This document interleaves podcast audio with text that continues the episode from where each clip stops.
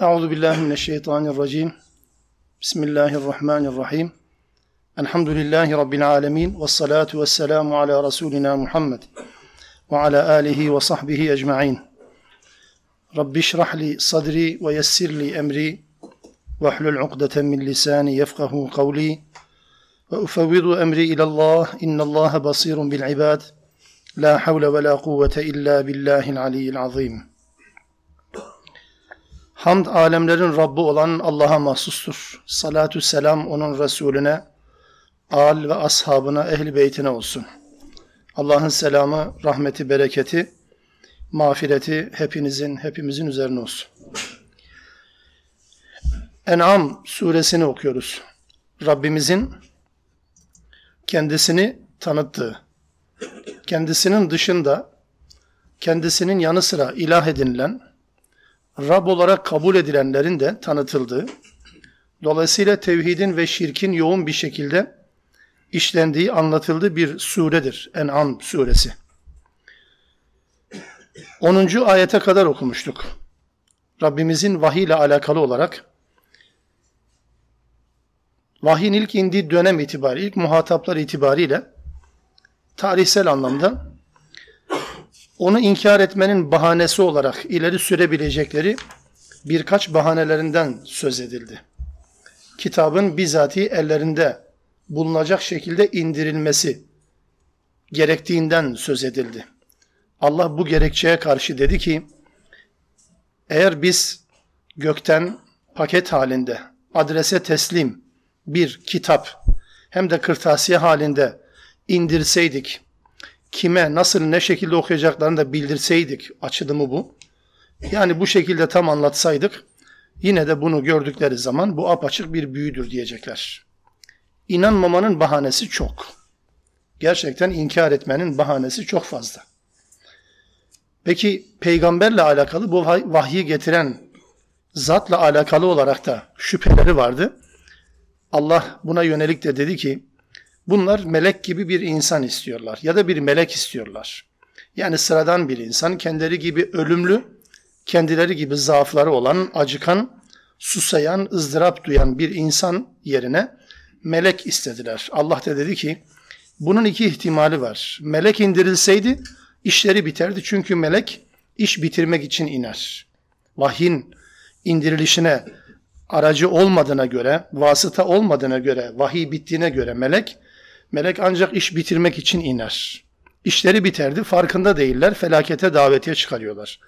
İkinci bir ihtimal, melek indirilseydi melek suretinde değil de insan suretinde indirilirdi. E zaten 40 yıl aralarında olan bir zatı bile kabullenmekte zorlanan bu toplum dışarıdan bir hiç görmedikleri bir insanı gördükleri zaman nasıl kabul edeceklerdi ki?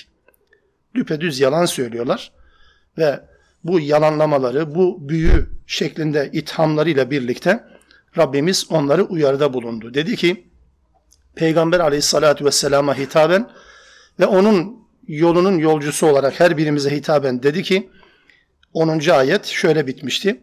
وَلَقَدْ اِسْتُهْزِئَ بِرُسُلٍ مِنْ قَبْلِكَ Senden önce de birçok peygamberle alay edilmişti. Bu sözlü olarak alay edilme anlamına geldiği gibi fiili olarak da alay edilme anlamına gelebilir. Senden önce de birçok peygamberle, birçok elçiyle bu anlamda alay edilmişti. Yani bu alay edilenlerin ilki değilsin sen. Fakat bu alay edenlerin alayları yanına kar mı kaldı? Hayır. فَحَاقَ بِالَّذ۪ينَ سَخِرُوا مِنْهُمْ مَا كَانُوا بِيَسْتَهْزِئُونَ O alay ettikleri şeyler, alay ettikleri konular, o yalanlamalar, o inkarlar, o istihzalar, o büyü ifadeleri, büyülenmiş ithamları bütün bunların bedeli olarak onlara çok ağır ödetildi ve çepeçevre onlara kuşattı. Tarihin çöplüğüne atıldılar hepsi. Dedi Rabbimiz. İşte 11. ayet, bugün başlayacağımız 11. ayetle birlikte Rabbimiz geçmişe bir atıfta bulunuyor ve sonra yine kendisini bize tanıtmaya devam edecek. Bismillahirrahmanirrahim. Kul siru fil ardı ثُمَّ انظُرُوا كَيْفَ كَانَ عَاقِبَةُ الْمُكَذِّبِينَ Yeryüzünde bu art kelimesi yeryüzü şeklinde tercüme edilir. Yeryüzünde gezin, dolaşın, sonra bakın mükezzibin olanların, yalanlayanların akıbeti sonucu nasıl oldu? Bir bakın der Rabbimiz. Geçmişte peygamberlerle Allah dostlarıyla savaşan, çatışan hiçbir toplum yoktur ki iflah olsun. Yok böyle bir örnek. Hepsi gitmişler. Onun için Allah Kur'an'ın muhatabı olarak ilk muhatapları için dün, son muhatapları itibariyle bugün ben ve size diyor ki isterseniz yeryüzünde gezin dolaşın bakın Allah'ın diniyle savaşanların akıbeti nasıl oldu? Sonuçları nasıl oldu? Bir bakın görün. Yani turistik bir seyahat emrinin referansı mı bu ayet? Turizm ayeti mi? Doğrusu lafızlarını bu şekilde tercüme ettiğimiz zaman e tabi siru gezin. Fil ardı yeryüzünde. Sümmanzuru sonra bakın. Gezeceksiniz, göreceksiniz, yeryüzünde dolaşacaksınız ve bakacaksınız. Bu basbaya bildiğimiz bir turizm hareketinin de emri anlamında değerlendirilir böyle okursanız.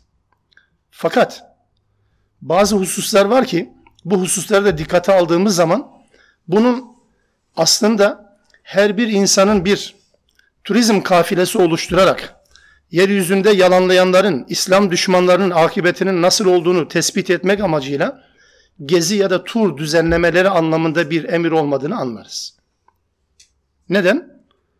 Bir defa eğer gerçekten amaç seyahat olsaydı, eğer gerçekten bu emrin amacı zahiri anlamda amacı seyahat etmek ve bu seyahatin neticesinde kimi manzaralardan ibret almış olmak olsaydı eğer o zaman seyahat etmeye imkanı olmayanlar için birçok mazeretler olmalıydı. Seyahat etme imkanım yok. O zaman Allah'ın tablo olarak bize gösterdiklerinden ibret alma imkanını kaybettik demektir bir defa. Herkes gezemeyeceğine göre, herkes seyahat edemeyeceğine göre. Peki buradaki arz nedir? Yeryüzü. Hangi yeryüzü? Her bir muhatap için, her bir Müslüman için yaşadığı yeryüzü. Hatta mesela Firavun'dan söz ederken Kur'an-ı Kerim Kasas suresinde ala fil ardi der. O kelime, arz kelimesi yeryüzünde hükümranlık sürdü. Yeryüzünde üstünlük tasladı. Şimdi bu kelime yeryüzünün tümü olarak nasıl anlayacaksınız? Yani Firavun yeryüzünün tümünde mi hakim? Böyle bir şey söyleme imkanı yok ki. Biraz sonra gidiyorsunuz Kasas suresinin ilerleyen ayetlerinde biraz ötede Mısır'dan kaçan Musa aleyhisselamın sığındığı Medyen'de Şuayb aleyhisselam var ve orada Firavun'un zerre kadar bir hakimiyeti yok ve Musa da orada yıllarını geçirdi. E hani yeryüzünde hakimdi? Yeryüzünde dediği bir insanın bulunduğu mekan, bulunduğu yerdir elbette. Yoksa bütün yeryüzü, yeryüzü dendiği zaman bütün dünya gezegeni olarak her taraf anlamına gelmiyor elbette. Kur'an-ı Kerim'in bu kelimeyi kullandığı şekil de budur. Anlatabildim mi mes meseleyi?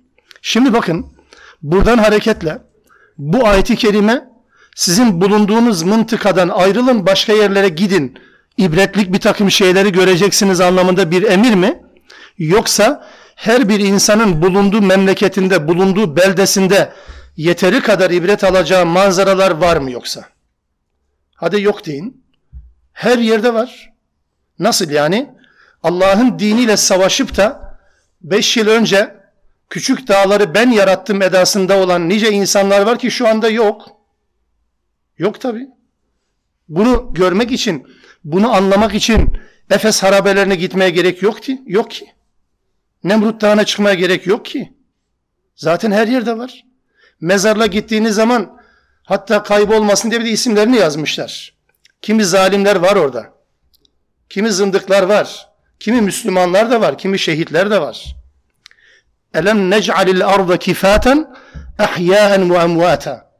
Yeryüzünü bütün dirileri ve ölüleri kapsayan bir yerin üstü ve yerin altı olarak dirileri ve ölüleri kapsayan bir kap haline getirdik. Yerin üstünde ne varsa yerin altında da aynısı var. Yerin üstünde zalim var, yerin altında da var. Bulunduğunuz beldede de var sağlam hayatta olan insanlar arasında her türlü insan var. Mezarla gittiğiniz zaman yerin dibine geç, geçen, yerin dibine giren Birçok insan da var orada. Zengini, fakiri, inkarcısı, mülhidi, zındıkı, şehidi. Hepsi var orada. Hepsi de bellidir. Onun için ibret almak amacıyla illa da seyahat yapmak gerekir mantığı doğrusu Kur'an'ın bu mantığına uymuyor. Sadece bu ifadeden hareketle söylemiyorum. Çünkü aleyhissalatü vesselam Tebuk savaşında olacaktı galiba. Yanlışsam bilen varsa düzelsin. Tebuk savaşı, Tebuk seferi sırasında daha doğru Tebuk seferine giderken ashabıyla birlikte Hazreti Salih'in bulunduğu Hicr bölgesinden bugünkü zannedersem Ürdün, işte Taif, Kuzey Arabistan ve Güney Ürdün civarlarında bir bölgeye tekabül ediyor. Hicr bölgesinden Salih Aleyhisselam'ın kavminin, Semud kavminin bulunduğu harabelerden geçerken ashab-ı kiram daha önceden Mekke müşrikleri de biliyor. Vahiy zaten bunu söyledi. Yerlerini, mekanlarını belirtmedi ama tarihsel anlamda böyle bir rivayet var. Salih Aleyhisselam'ın kavminin helak edildiği yer gibi.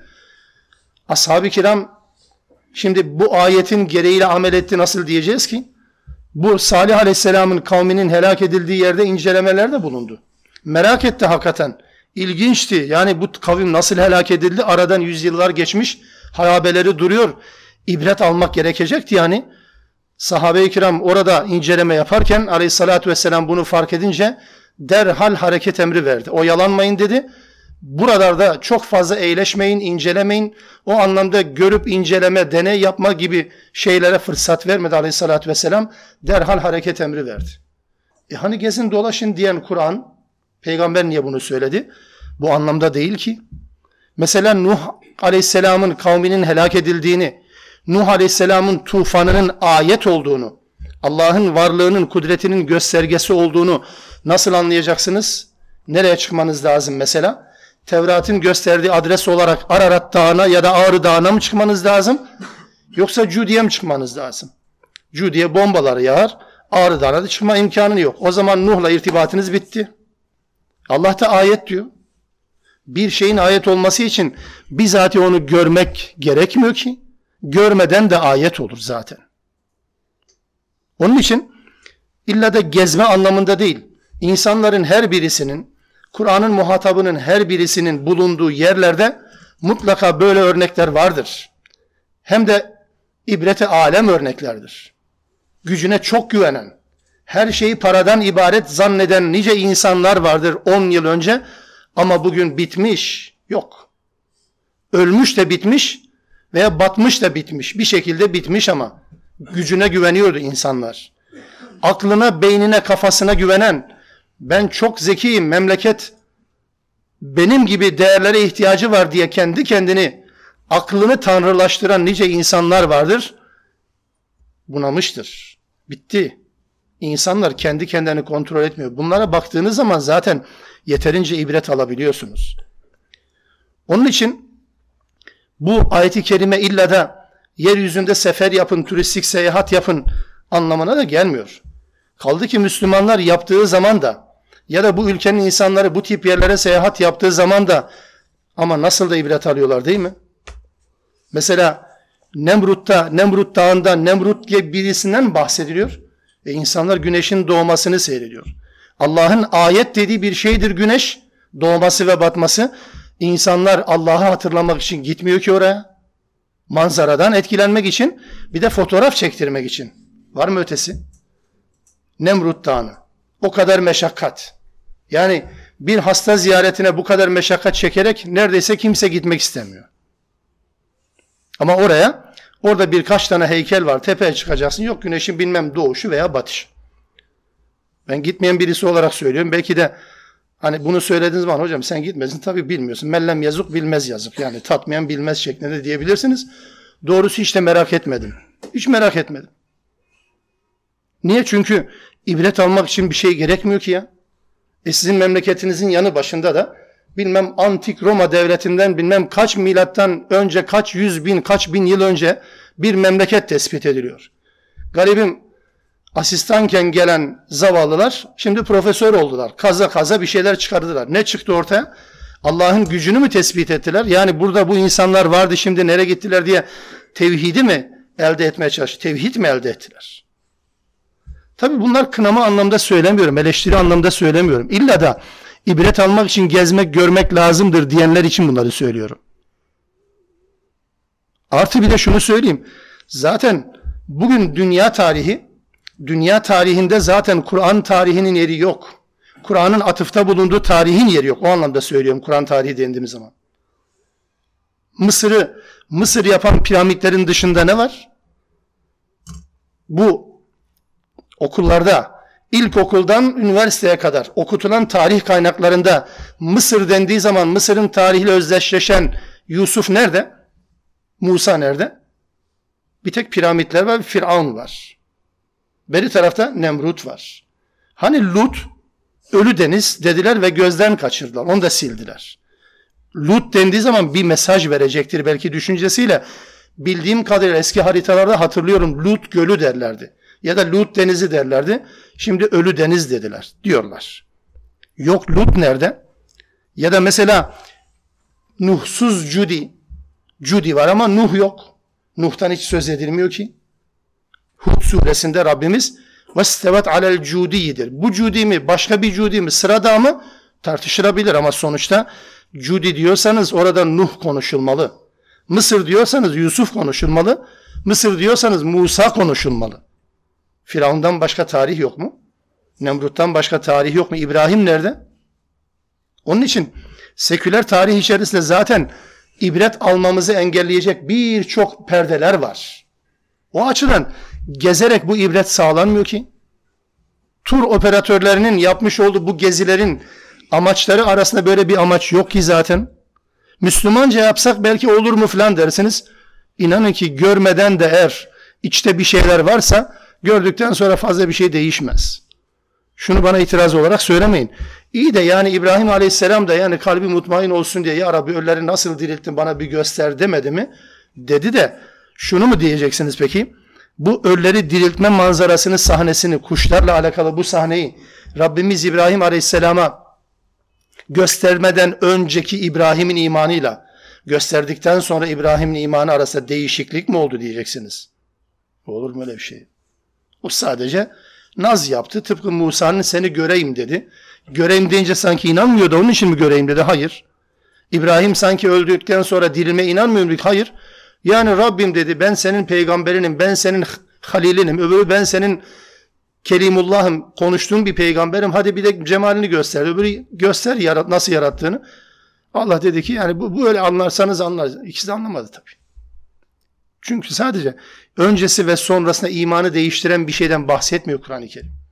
Sadece bir naz makamı, naz makamıdır. Peygamberlerin Allah'tan bir temennisinden ibarettir. Onun için bazı şeylerden ibret almak için illa da görmek, illa da elle dokunmak falan da gerekmiyor. Bu ayeti bu anlamda tekrar okuyun. Kul de ki siru fil ardı sümmenzuru keyfe kâne akibetul mukezzibin. Yeryüzünde bulunduğunuz memlekette bir gezin, bir dolaşın ve bakın. Fanzuru, nazar kelimesi düşünce anlamına da geliyor. Nazara bakmak, bu gözle bakmak anlamına geldiği gibi bu gözün gördüklerini beyne sinyal olarak vermesidir nazar aslında. Hani bir şey görürsünüz, unutursunuz. Bu görmektir. Ama nazar gördüğünü düşünceye dönüştürmektir. Bu anlamda bakacaksanız bakın İbreti alem şeyler vardır, insanlar vardır, roller vardır, örnekler vardır. Herkesin kendi memleketinde bunu görme imkanı var. Der Rabbimiz. Bu bölümle birlikte şunu da zaman zaman karşımıza çıkacak peşinen söyleyeyim. Zaten bugün okuyacağımız ayetlerde de sık sık karşımıza bu çıkıyor. Kul ifadesi çokça geçer bu surede. Kul. Kul der hep devam eder. Kul siru. Kul limen ma fis semavat. Kul a gayrallah. Kul inni. Kul eyyü şeyin ekberu şehade. Böyle devam edip gidiyor. Hep kul kul peş peşe gider. Yaklaşık ben tespit edebildiğim kadarıyla 40 yerde 40 ayetin başında kul ifadesi geçiyor. En'am suresi 165 ayetlik bölümü içerisinde. 40 kez bu ifade kullanılıyor. Bu farklı bir anlamı da beraberinde getirir. Allah insanların bu düşünce sahip olmasını istiyor. Yani kul kelimesi sadece daha önce söylemiştim bir ders vesilesiyle Kul de ki şeklinde tercüme ettiğimiz ifade sadece de ki anlamına gelmiyor. Kul ifadesi söylenen şeyin benimsenmesi anlamına da gelir. Arapçadan kaynaklanan bir şey. Ben yorum yapmıyorum bu kelimeyle alakalı. Bu kelimenin yorumu değil söylediğim. Bu kelimenin anlamlarından bir tanesidir. Kale dediği zaman dedi ama kale dediği zaman bir düşünce, görüşe sahip olduğu anlamına geliyor. Kul de ki dendiği zaman bunu düşün yani böyle olması gerekiyor. Kul la ilahe illallah, la ilahe illallah de. Tamam dedik. Zikirmatik gibi yaptık.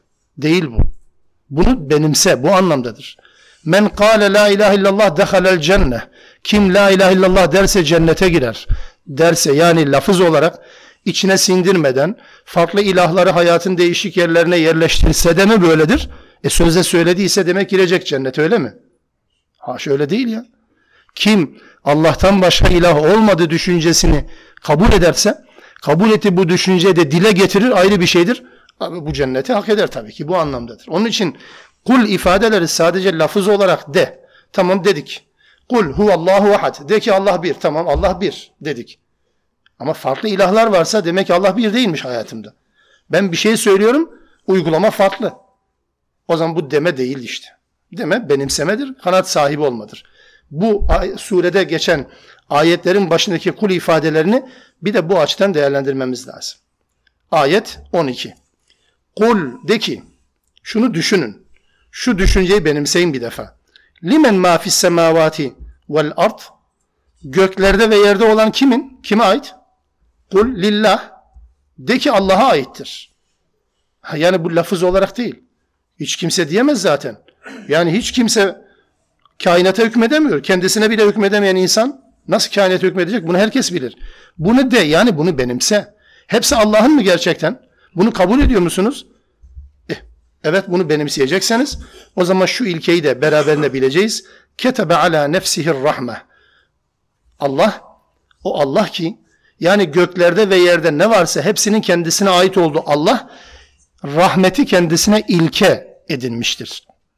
Rahmeti kendisine yazmıştır derken biliyorsunuz yazmak Kur'an-ı Kerim'de bildiğimiz anlamdaki kalemle yazmaktan ziyade bir kural haline getirmek. Mesela ya eyyühellezine amenu kutibe aleykumus siyam. Size oruç yazıldı. Yani kural haline getirildi.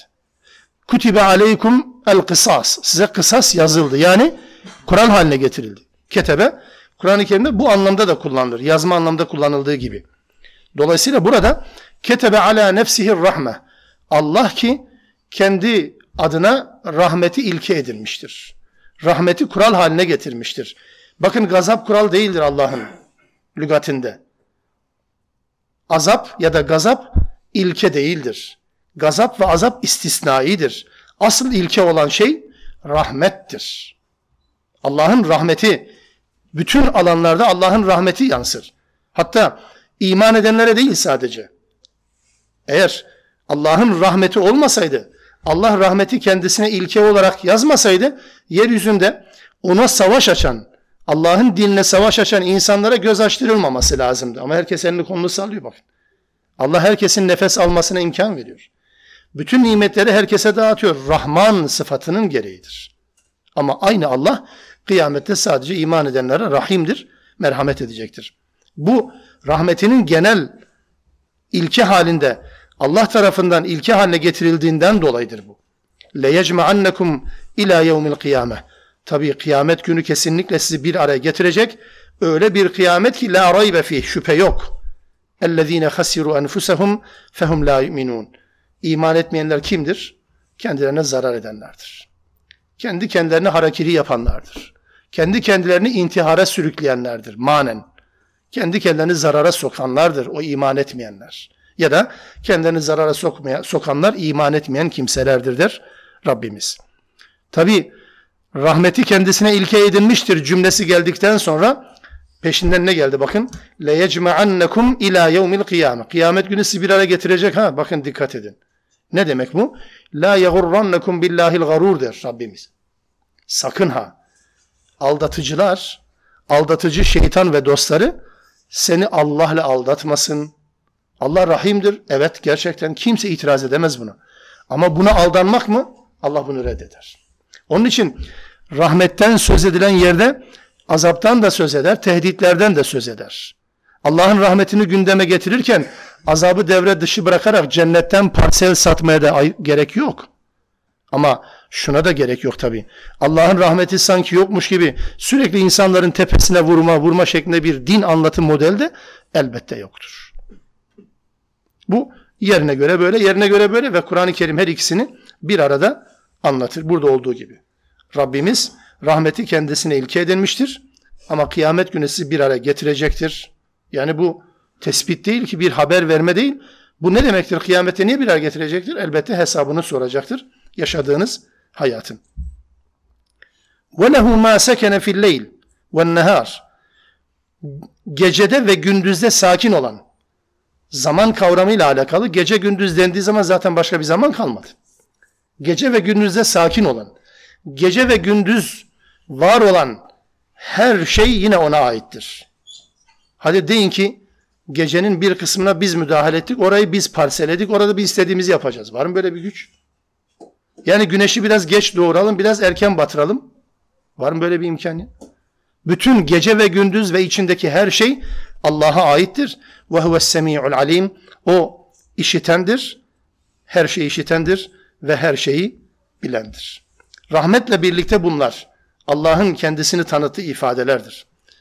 Allah'ın rahmetiyle alakalı aleyhissalatü vesselamın tam yerinde ve zamanında tabir caizse canlı yayınla bir örnek gösterir. Bir gazve sonrasında esirler var.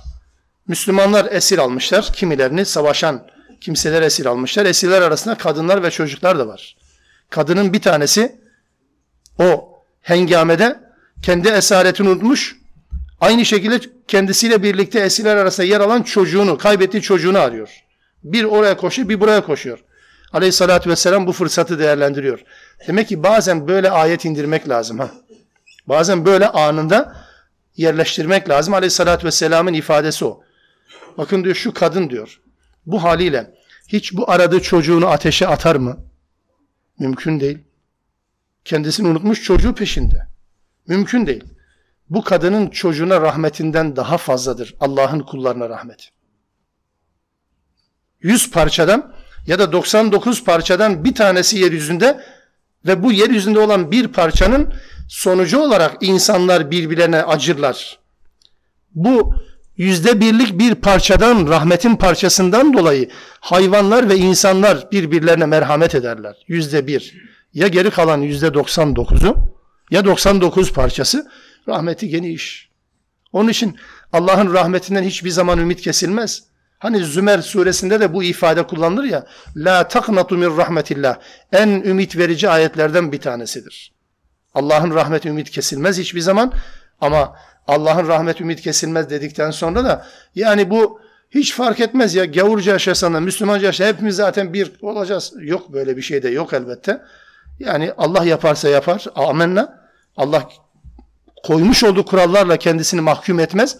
Hiçbir insan da Allah'ı bu noktada sorgulayamaz. Bu ayrı bir konu ama genel çerçeve bundan ibaret. Evet. Ayet 14. Bunların tümü Allah'a aitse yani mekan boyutuyla gökler ve yer Allah'a ait. Zaman boyutuyla da gece ve gündüz Allah'a aitse bir şey kaldı mı zaten? Yani var olan şeylerin tümü ya zaman içerisinde gece ve gündüze dahildir ya gök ve yerdedir. Yok başka bir yer. Bütün bunlar madem Allah'a aitse o zaman şu prensibi kabul etmeniz gerekmez mi? Çünkü bu ayetlerin indiği ilk muhatap toplumda Allah'ın yaratıcılığıyla alakalı bir problem yok. Allah'ın yaratmasıyla alakalı bir tartışma konusu yok. Hiç kimse en azılı müşrikler bile yaratıcılık konusunda Allah'ın elinden bu yetkiyi almış değiller. Ama yeryüzünü yaratan, gökyüzünü yaratan ve içindekilerini yaratan hepsini kabul eder. Kur'an-ı Kerim'de buna benzer ayetler çoktur. De ki onlara sor. Onlara sorsan yeryüzünü ve gökyüzünü kim yarattı? Gökten yağmuru kim indirdi? Ölü toprağı kim diriltti? Size rızkı kim verdi? Hepsinin cevabı Allah. E madem öyleyse hadi niye bu Allah'a kulluk yapmıyorsunuz? Bu bir çelişkiyi gündeme getirmek, ortaya çıkarmakla alakalı bir ifadedir. Onun için sadece Kur'an'ın ilk muhatapları değil, daha önceki bütün vahiylerin muhataplarında da aynı sorun var. Neredeyse Araf suresinde ve Hud suresinde özellikle bu iki sureye şu arada dahil ona da bakabilirsiniz. Gönderilen peygamberler ve kavimleriyle ilişkileri peş peşe anlatılır. Nuh, Hud, Salih, Şuayb, İbrahim, Lut. Anlatılır. Şimdi bakıyorsunuz hepsinin ortak çağrısı nedir biliyor musunuz? La ted'u ma'allahi ilahen ahar. Allah'la birlikte başka ilaha kulluk yapmayın. Allah'la birlikte. Ya da la ted'u min dunillahi ilahen ahar. Allah'ın yanı sıra başka bir ilaha kulluk yapmayın. Bütün çağrı budur. Yaratıcılığını, Allah'ın yaratıcılığını çağrının, davetin bir prensibi haline getiren bir peygamber tanımıyorum. Bilmiyorum yani. Hakikaten ya gerçekten bilmiyorum, rastlamadım ya da hiç Kur'an'da böyle bir şey yok, hiç rastlamadım böyle bir şey. Gelin Allah'ın yaratıcılığını kabul edin anlamında. Yok böyle bir davet. Bütün problem dün buydu. Bugün ne değişti? Hiç değişen bir şey yok ki. Yani aynı problem devam ediyor. Problem Allah'ın yaratıcılığı problemi değildir. Problem yaratan Allah'ın yönetmeye de talip oluşudur ve bu kabul edilmiyor. Reddedilen de budur. Onun için hemen peşinden 14. ayet Rabbimiz tarafından şöyle anlatılır bize. Kul de ki benimseyin bunu. Bunu ilan edin ve bunu hayatınız ilkesi haline getirin. اَغَيْرَ اللّٰهِ اَتَّخِذُوا وَلِيًّا فَاطِرِ السَّمَاوَاتِ وَالْأَرْضِ Göklerin ve yerin yaratıcısını, fatır yaratan, göklerin yerin yaratıcısını, Allah olan o yaratıcısı dururken onun dışında, Allah'ın dışında birini mi veli edineceğim? De. Veli. Ve huve yut'imu ve la yut'am. o doyurandır ve kesinlikle o doyurulmaz. Yediren odur. Ona hiç kimse bir şey yedirmez. Öyle bir ihtiyacı yok. Ama herkesin ihtiyacı var yeme. Allah'ın böyle yeme ihtiyacı yok. Bakın aciz. Acıktığınız zaman üç öğün, beş öğün, ne üç öğünü, beş öğünü, ara öğün yemediği zaman insanların uykuları kaçıyor. Değil mi? Yani üç öğün, beş öğün yemediği zaman insanların aczine bakın. Birinin doyurması lazım. Olmuyor. Ama Allah ve la yut'imu ve huve yut'imu ve la yut'am. Doyuran o, yediren o ama o hiçbir zaman doyurulmaz, yedirilmez ki. Kul de ki inni umirtu en ekune evvele men eslem ve la tekunenne minel müşrikin. De ki ben diyeceğim siz diyeceksiniz. Bana Müslüman olanların, teslim olanların, bütün benliğini, en değerli varlığını Allah'a teslim edenlerin ilki olmak emredildi bana ve sakın müşriklerden olmayın.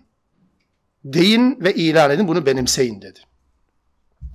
Bu 14. ayet özellikle ilk cümleye dikkatinizi çekmek isterim. Kul gayrallahi ettehidu veliyen. De ki Allah'tan başka bir veli mi edinirim? Oysa o göklerin yerin yaratıcısıyken böyle olduğu halde nasıl veli edinebilirim?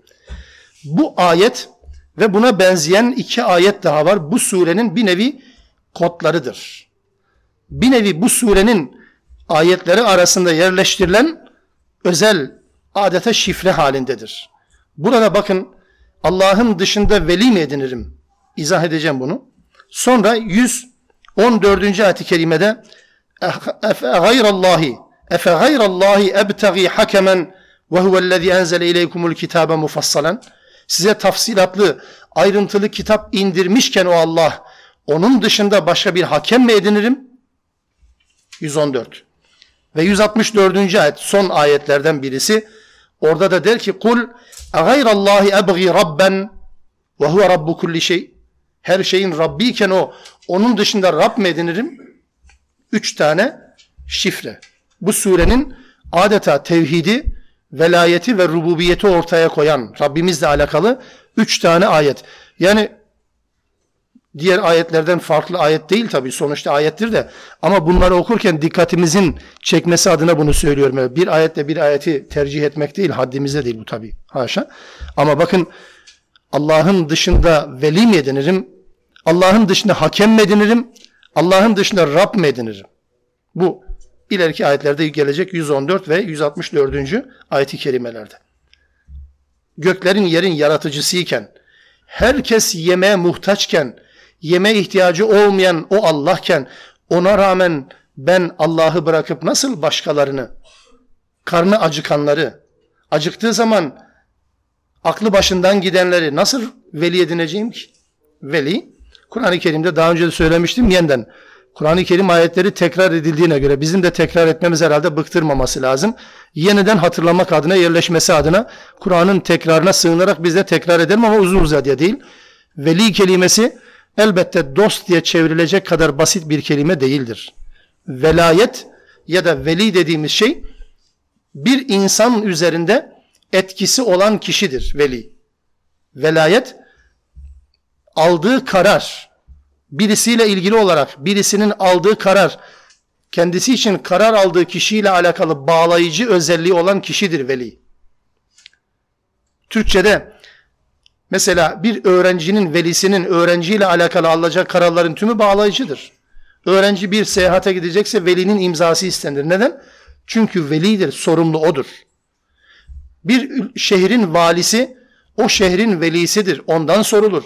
O şehirle alakalı bir kararın altına imza attığı zaman bağlayıcıdır. Sen kimsin demez kimse. Veli bu. Allah'ın veli oluşu da budur. Allah'ın dışında hiçbir gücün Müslüman üzerinde karar alma, karar verme, emretme, yasak koyma, yetki ve tasarrufu yoktur, olmamalıdır zaten. Peki Müslümanlar birbirlerinin velisi nasıl oluyor? Tevbe suresindeki gibi. Orada zaten dikkat ederseniz vel mu'minatu ba'duhum evliya'u ba'd. Mümin erkekler ve mümin kadınlar da onlar birbirlerinin velileridirler. Yani bu velayetin gereği ne peki? Ma'ruf ve yenhevne anil munkar. Birbirlerine iyiliği emrederler ve kötülüğü nehyederler. Velayet bu. Yani bir mümin diğer müminle alakalı hayatında görmüş olduğu bir yanlışla ilgili olarak yapma deme hakkına sahip mi Allah adına? Kesinlikle. Diğer bir müminin de sana ne deme hakkına sahip olmadığının altını çizelim. Seni ilgilendirmez diyemezsiniz. Müslümanın, Müslüman üzerindeki velayetini Allah ortaya kor. Din adına tabi. Şahsi kaprisleriyle değil. Ön yargılarıyla falan bahseden ve anlatan şeylerden bahsetmiyorum. Bu Allah adına birinin yanlış yapması ya da Allah adına birinin birine bir iyiliği emretmesinden bahsediyorum. Müminin kararı ve sözü diğerleri için bağlayıcıdır. O anlamda velidir. Onun için de ki şuna inanın ve şunu hayat prensibi haline benimseyin ki Allah'ın dışında hiçbir zaman veli edinmem. Çünkü veli edineceğim yaratıcı olmalı. Allah'tan başka böyle bir veli yok. Veli dediğin acıkmamalı. Allah'ın dışında böyle bir veli yok. E o zaman ne diye ben böyle aciz, benden çok da farkı olmayan bir başkasını niye veli edineyim ki? Niye üzerimde karar merci, karar verme yetkilisi, yetkili bir insan, bir varlık hakkımda niye böyle kabul edeyim? Bu ayetin devamı olarak 114'te niye Allah'ın dışında birini hakem kabul edeyim? Allah'ın hakemliği varken kitap indirmişken.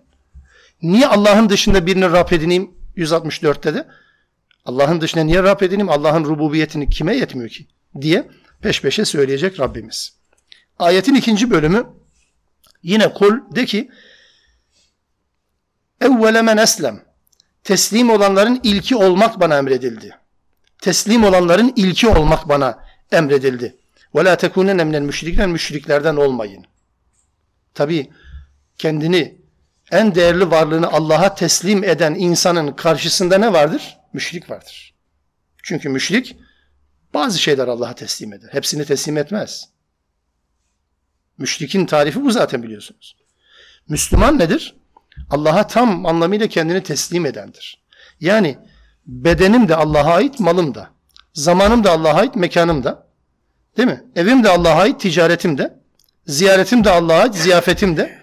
Kıyafetim de Allah'a ait, hepsi de. Dolayısıyla Allah'a ait olmayan bir şey yok ki zaten. Onun için müşrik bakın ifadenin karşısında kefenin karşısına neyi koyuyor? وَلَا تَكُونَنَّ مِنَ الْمüşrikin. Teslim olmuyorsa bir insan müşriktir. Onun için müşriklerden olma. Yani la ilahe illallah. Önce la ilahe, önce şirki reddet sonra illallah. Bunu gibidir. Yani sadece Allah'ın uluhiyetini benimsemek yetmiyor. Bir de onun dışında ve la tekûnenne minel müşrikin olmak gerekiyor. Şirkle alakalı unsurların tümünü hayatın dışına atmak gerekiyor. Peki bu ayet-i kerimede şöyle bir ifade geçti. Bazen bunu meallerden okurken Müslümanların ilki olmak, müminlerin ilki olmak diye ifade edilen bu cümleleri nasıl anlayacağız? Sadece burada da değil. Mesela Nam suresi 163. ayet-i kerimede de gelecek. İnne salati ve nusuki ve mahyaya ve mamati lillahi rabbil alemin. Hayatım, ölümüm, ibadetlerim, her şeyim Allah'a aittir. Alemlerin Rabbidir. ve la şerikeleh onun ortağı yoktur. Ve bizalike umirtu ve bununla emredildim. Bu ene evvelül müslimin. Müslümanların ilkiyim. Yani bizden önce hiç Müslüman yok muydu? Elbette var. Müslümanların ilkiyim. Aynı şey mesela Zümer suresi 12. ayette de ifade edilir. Ve umirtu li en ekune evvelel müslimin. Bana Müslümanların ilki olmak, teslim olanların ilki olmak emredildi. Böyle emredildi bana. Mesela Musa aleyhisselam Allah'ı görmek istemişti ya hani Allah da dağa tecelli edince bak dayanamazsın vazgeç bu sevdadan dedi. Musa ne olur ya Rabbi ya bir ses var bir de görüntü olsun falan dedi. Sonra Allah tecelli etti baktı olmadı. Sonra bayıldı. Ayıldığı zaman dedi ki Kale Sübhanek. Sen eksiklerden münezzehsin ya Rabbi. Ben yanlış yaptım. Tübtü ileyke sana tevbe ediyorum. Ve ene evvelül müminin. Mümin olanların ilkiyim dedi. Yine Musa'ya iman eden sihirbazlar sabahleyin Firavun'la pazarlık yaparken akşamüstü akşamüstü Firavun'a meydan okuyan bu sihirbazların bir cümlesini de Rabbimiz şu Ara suresine verir. İnna natma'u en yaghfira lena rabbuna hatayana Rabbimizin hatalarımızı bağışlamasını istiyoruz. Firavun'un size asarım keserim tehditlerine karşı söyledikleri cümle bu. Sabah ayrı, akşam ayrı bir inanç olur mu? Hem de nasıl? Olur. Biz Rabbimizin hatalarımızı bağışlamasını temenni ediyoruz. En kunna evvelel müminin. Müminlerin ilki olalım diye müminlerin ilki olalım. Bu ifadeler Kur'an-ı Kerim'de böyle kullanılıyor pek çok. Şimdi bununla alakalı Müslümanların ilki olmak ve müminlerin ilki olmak dediğimiz zaman herhalde sıralama anlamında olmasa gerek. Niye? E çünkü Musa'dan önce de mümin ve Müslüman var. İbrahim'den önce de mümin ve Müslüman var. Bizden önce de mümin ve Müslüman var. Peki ilki olmakla kastedilen sayı, sayıya bazen takılıyor. Böyle bir hastalığımız var. Halbuki bu sıra sayısı falan değildir. Bu bu iki anlama gelebilir. Birincisi bu ayetlerin tümünde her şeyden önce Müslüman olmak. Her şeyden önce Müslüman olmak. Ne demek bu? Yani bana ne emrediliyor? Yani bir insan baba olabilir ama önce Müslüman olması lazım. Bir insan evlat olabilir ama önce Müslüman olması lazım. Bir insan anne olabilir, önce Müslüman olması lazım. Bir insan amir olabilir, memur olabilir, zengin ya da fakir olabilir. Problem değil. Ama önce Müslüman olması lazım. Bunun anlamı budur. Çünkü önce Müslüman olmazsa, önce bunları ön plana çıkar. Önce anne, önce baba olursa, önce amir, önce müdür olursa, önce zengin, önce fakir olursa birçok şey zaten kaybolup gider. Neden? Çünkü mesela anne çocuğuna acıma refleksiyle yanlış yaptığı zaman göz yumar. Önce anne olmayacak, önce Müslüman olacak. Çalışan kişi önce Müslüman olacak. Değilse sadece parayı düşünür. Zengin önce Müslüman olacak. Sadece köşeyi dönmenin yollarını arar. Önce Müslüman olmazsa eğer. Diğerleri olsun problem değil. İslam'ın böyle bir gündem maddesi de yok zaten. İnsanlar zengin olsun veya fakir olsun. Problem değil ya. Ama önce iyi bir Müslüman olmak zorunda herkes. Sonra ne olacaksa olsun. Kariyerlerde buna sayabiliriz, katabiliriz bakınız. Yani doktor mu olmak ne olursan ol problem değil. Önce Müslüman ol. Yani mühendis olabilir miyim? Tabii ki, kesinlikle. Ama önce Müslüman ol, sonra. Değilse milletin kanasını harabe edersin. Önce Müslüman ol, sonra öğretmen ol. Değilse başka şeyler öğretirsin ümmetin çocuklarına. Önce Müslüman olmak. Budur. Ve Müslüman olma vasfı öncelikli olmalıdır. Bunun önüne başka ne vasfı korsanız koyun, yanlış yapıyorsunuz, yanlış yerdesiniz demektir.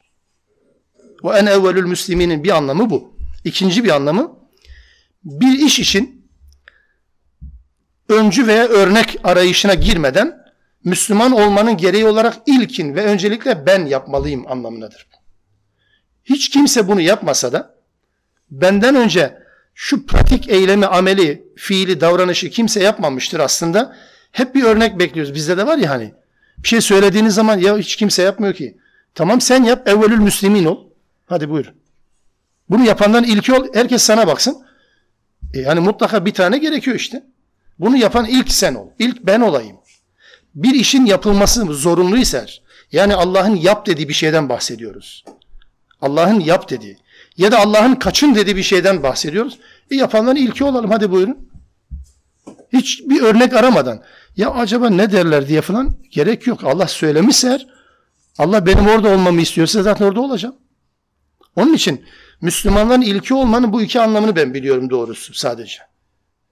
Bu ikisinden birisi olabilir.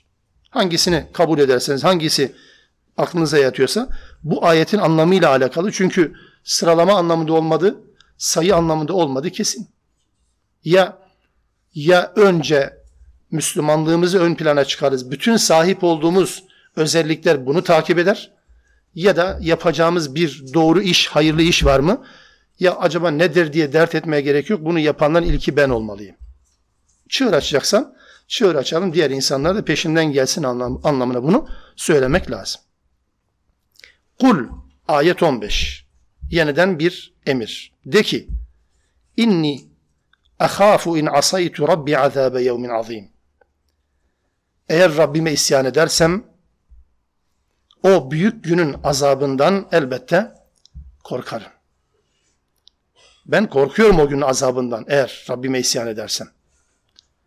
Bu emrin ilk muhatabı tartışmasız Peygamber aleyhissalatü vesselam. Yani peygamberin Rabbine isyan etmesi ihtimali falan var. Hayır. Bilerek, isteyerek ya da kastı böyle bir isyan olmamış peygamberden zaten bu yönüyle. Zaman zaman Allah'ın düzelttiği bir takım yanlışları olmuştur.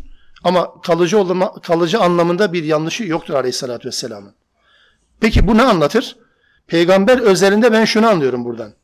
Bir peygamber bile, bakın kişi peygamber bile olsa, tebliğ ettiği dinin hükümlerinden istisna edilmiş değildir. Bakın başka sistemlerde bu yok. Başka dinlerde yok. Hatta sözüm ona din adına ortaya çıkan organizasyonlarda, cemaatlerde de bu yoktur. İşin başındaki kişi ile onun altındaki kişiler aynı hak ve etkilere sahip olmaz.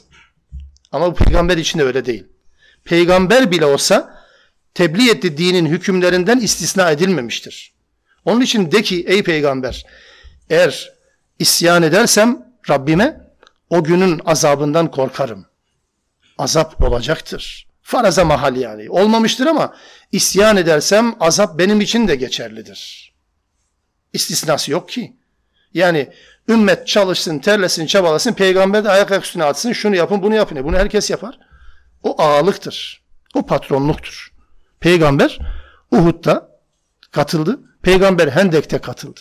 Onun için Aleyhissalatü vesselamın ortaya koyduğu bu dinin yapısında Müslümanların beraberliğiyle alakalı, Müslümanların bir araya gelişiyle alakalı ortaya konan kuralların en önemlilerinden bir tanesi budur. Ne yapıyorsanız yapın, beraber yapacaksınız. Sadece ben emrederim, siz de yaparsınız. Yok böyle bir mantık. Aleyhissalatü vesselam'da olmayan bir şeydir bu. Yani biz işte günahkar şahıslar yani bizim işi tehlikeli ama biz peşinden sürükleneceğimiz birisini bulacağız falan. Kime diyorsunuz bunu? Yani o kendisini kurtardı garanti kesin öyle mi? Kim dedi? Aleyhissalatü vesselam diyor ki ben isyan edersem ben de korkarım Rabbimin azabından.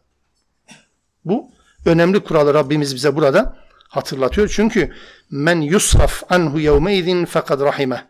O gün kim o azaptan uzaklaştırıldıysa ona Allah rahmet etmiş demektir. İstersen sondan okuyun. Allah kime rahmet etmişse o gün o azaptan kurtarılmıştır. Birincisi daha doğru ayetin sıralamasına göre. O gün kim o azaptan uzaklaştırıldıysa, o azabı kim görmediyse, kim o azaptan uzak kaldıysa, işte o fakat rahime, Allah'ın rahmet ettiği kişidir. Allah'ın rahmetinin kapsamına giren kişidir. Ve zâlikel fevzül mübin. İşte bu apaçık başarı da budur. Apaçık, net başarı bu. Başarının tarifi Allah'a göre bu. Bu biliyorsunuz bizim eğitim öğretim sisteminde yani ilkokuldan son eğitim safhasına varıncaya kadar başarı diye ortaya konan kriterler vardır. Nedir başarı? Hedef korsunuz. Bu hedefe ulaştığınız zaman başarmış sayılırsınız. E şimdi Allah diyor ki eğer bir insan cehennemden kurtulduysa işte başarı bu. Öbür türlüsü ya inanın ki hiçbir şey yok ya. Fiyaskodur. Allah'ı razı ettiyse bakın dünyevi anlamda bir işi sonuçlandırmış anlamda bir başarı tarifi yok. Ya da ben bilmiyorum. Yani bir peygamberin yani sonuçta Allah'ın dini yeryüzünde yayan, anlatan sıralamada birinci sırada olan peygamberler değil mi? Peki bir peygamberin başarısı neyle ölçülür? Yani yapmış olduğu işten aldığı sonuca göre midir? Eğer öyleyse eyvah peygamberlerin büyük bir çoğu bitti. Lut aleyhisselamın kavmi helak edilirken Zariyat suresinde Rabbimiz diyor ki biz orada Müslüman bir evden başka ev yoktu bulamadık. Bir Müslüman ev var. Bir tane Müslüman ev. Yıllar yılı. Nuh Aleyhisselam'ın kavmini helak ettiği zaman gemiye doldurulan birkaç insan var. Kaç sayı ise işte o günkü şartlarda kaç kişi ise 60 mı çarpın ya da bölün 950'yi 60'a bölün kaç yılda bir adam düşüyor ona hesap edin. Ama ne başarı değil mi? Onun için bir insanın yaptığı şeylerin yaptığı şeylerin dünyadaki getirisi başarının ölçüsü olmaz. Bunu bir defa unutmamız lazım. Bir insan hayatını kaybettiyse, Allah yolunda şehit olduysa hadi buna başarı değil. Nasıl diyeceksiniz dünyevi kriterle? Adam ölmüş ya öl, öl, ölmekle başarı mı olur? Adam bütün malını kaybetti. Ne başarısı? E, ama bakın bu fevzül azimdir, fevzül mübin Allah'a göre. Onun için Allah'ın razı olması önemlidir. Bir insan ortaya koyduğu hayatıyla eğer Allah'ı razı ettiyse bu razı etme sürecinde kaybetmiş olabilir. Razı ettiği süreçte bir takım zikzaklar yaşayabilir, bir takım engeller karşılaşabilir. İnsanlar onu ya niye böyle yaptın diye kınıya da bilirler. E, problem değil. Doğru yapıyorsa Allah'a göre problem değil. Onun için Müslümanların dikkat etmeleri gereken önemli konulardan bir tanesidir bu başarı ölçüsü. Ve altını kalın çizgilerle çizeceğim bir şey de söyleyerek ifade edeyim bunu. Müslümanlar yıllar boyunca ortaya koydukları yöntemlerinin yanlışlığını ortaya koyduğu yöntemlerin yanlışlığını zemin ve zamandan hareketle, çevreden hareketle, esen kasırga ve rüzgarlardan hareketle tespit etme haklarına sahip değiller. Ne bekliyordunuz? Yani çattığınız binayı şöyle olacaktı böyle olmadı. Olmadı o zaman yöntem yanlış bir daha başka bir yöntem deneyelim. Etmeyin. Eğer böyle olacak olsaydı peygamberler o zaman birçok yöntem deneyerek ya bu olmadı bir daha deneyelim. Bu olmadı bir daha deneyelim. Onun için ben geçen derste şunu özellikle istirham ettim. Dedim ki En'am suresinin girişini özellikle okuyalım. Seyit Kutup'tan, başkasından tavsiye etmedim, oradan tavsiye ettim.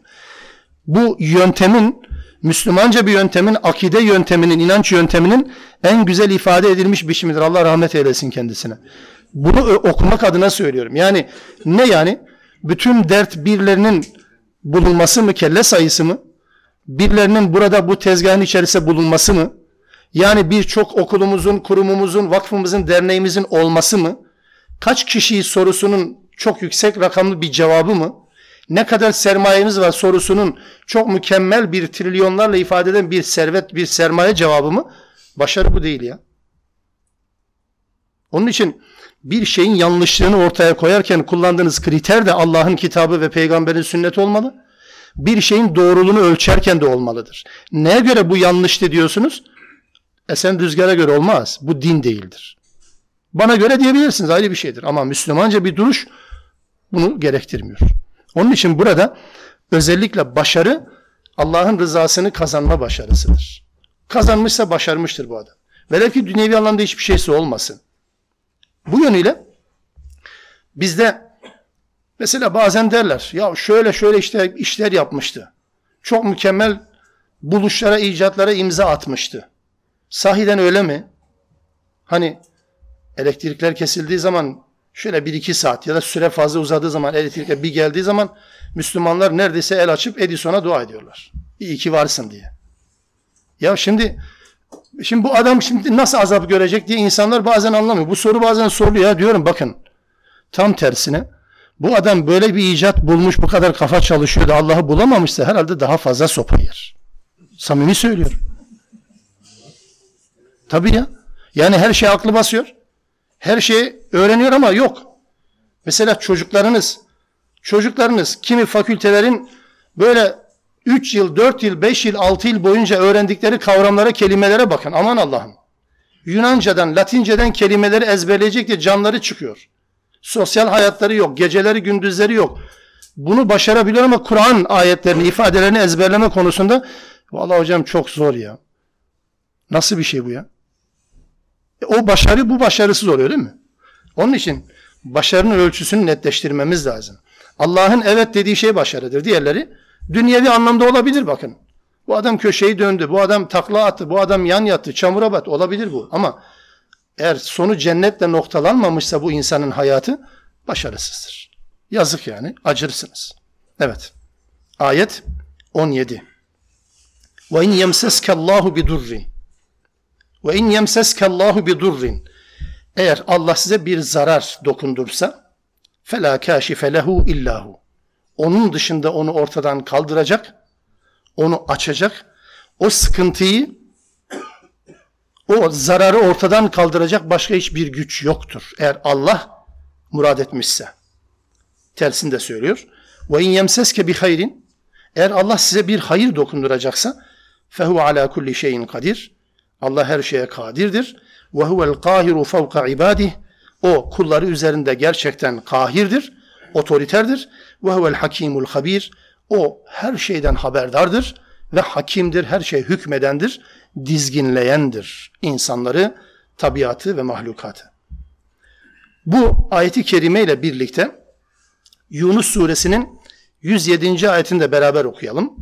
Yine bu ayetle birlikte Zümer suresinin 38. ayetinde birlikte okuyalım. Bir aynı yapıdan bahseden bir şeydir. Hayatımızın temel ilkesi bu olursa gelin gerçekten çok rahat ederiz. Bakın Allah orada da de Yunus suresinde de öyle der. Eğer Allah sana bir zarar dokundurursa ondan başka bunu kaldıracak kimse yoktur. Sana bir hayır dokundurursa da onun faziletini, onun hayır olan faziletini sizden geri çevirecek hiç kimse yoktur. Peki çabalar? Bilinmeyene doğru kürek çekiyoruz doğru. Yani oturalım zaten nasıl olacaksa gelecek anlamda değil tabii değil mi? Çünkü bize bildirilmediğine göre elbette bir çaba sarf edeceğim. Yani hiçbir akıllı başında olan insan da yani nasıl olsa hayır gelecekse zaten gelecek, şer gelecek zaten gelecek diye durduğu yerde durmuyor galiba. Bu değil kastettiğim. Allah da yani bütün tedbirleri bırakın, bütün vesileleri, araçları bırakın. Zaten gelecekse gelecek hayır ve şer. Bunu söylemiyor Allah. Şu mantığı kavramamızı istiyor. Bir defa hayatta başınıza gelen iyilikler veya kötülükler Allah kaynaklı olduğunu bilin ve rahat edin. Değilse rahat edemezsiniz ki. Hadi baş edin bakalım. Planlıyorsunuz. Planlama yapıyorsunuz. Duvara tosluyorsunuz. Çok güzel şeyler elde ettiniz. Bir süre sonra bir bak hepsi kayboldu. Hayatınız Allah bullak etmeyin. Allah kaynaklıdır hepsi. Allah yazdıysa hayır hiç kimse engelleyemez. Çaba sarf edersin elde etmek adına ama bilin ki Allah hayır murad etmişse hiç kimsenin buna gücü yetmez. Zaten olacakmış. Onun için bir iyiliği elde etmek adına benim aklıma şu geliyor hemen. Bir iyiliği elde etmek adına kimi insanlar görüyorum zavallılar 10 tane takla atıyor kendisi gibi işkembesi olan insanların huzurunda. Ya Allah'ın zaten var edeceği, zaten evet diyeceği, zaten onaylayacağı bir şeyin zaten gerçekleşecekse ne diye başkasına minnet ediyorsun bakın. O insanlara yalvardığı kadar Rabbe yalvarsa mesele bitecek aslında ya. Anlatabiliyorum ya da şerri def etmek, belayı def etmek adına başkalarına yalvardığı kadar. Onun için hayır adına Allah'ın dokundurduğu hayır adına hiç kimse bunu engelleyemez. Allah şer murad etmişse sizin yani sizin adınıza şer tabii ki. Allah'ın yanında şer yok. Allah'ın yaptığı hiçbir şey şer değil. Bize yansıyan şekliyle tabii ifade ediyoruz. Kur'an'ın anlattığı bu zaten. Bizim adımıza şer olarak yansıyan şeylerden de şunu hiçbir zaman unutmayacağız ki Allah bir kötülük murad etmişse ya imtihan amaçlıdır ya ceza amaçlıdır. Bunu da murad ettiyse hiç kimse de buna engel olamaz. Bütün insanlar birleşse de engellemeyeceklerdir. Peki bunu sağlayacak yegane güç ne? Ayet nasıl bitti? Bakın 18. ayet. Huvel hakimul habir. Allah'ı hakim ve habir bilerek yaşarsanız bunu elde edersiniz. Allah hakimdir. Bütün dizginleri elinde tutandır ve habirdir. Haberdardır. Allah beni görmüyor mu? Allah durumumu bilmiyor mu? Benim durumumdan haberdar mı değil? E haberdarsa bu mantığı yakaladık mı bunu konuda rahat edeceğiz. Değilse başkalarının ipleriyle, başkalarının tedbirleriyle hayatı çekip çevirmeye çalıştığımız zaman hem batırırız, hem işin üstesinden gelmeyiz, hem de Allah ile ilişkilerimiz anlamda bir sıkıntı ya da birçok sıkıntı yaşamış oluruz. Rabbim muhafaza etsin inşallah. Subhaneke Allahümme bihamdik. Eşhedü en la ilahe illa ent. Estağfiruk ve etubu ileyk. Velhamdülillahi Rabbil alemin.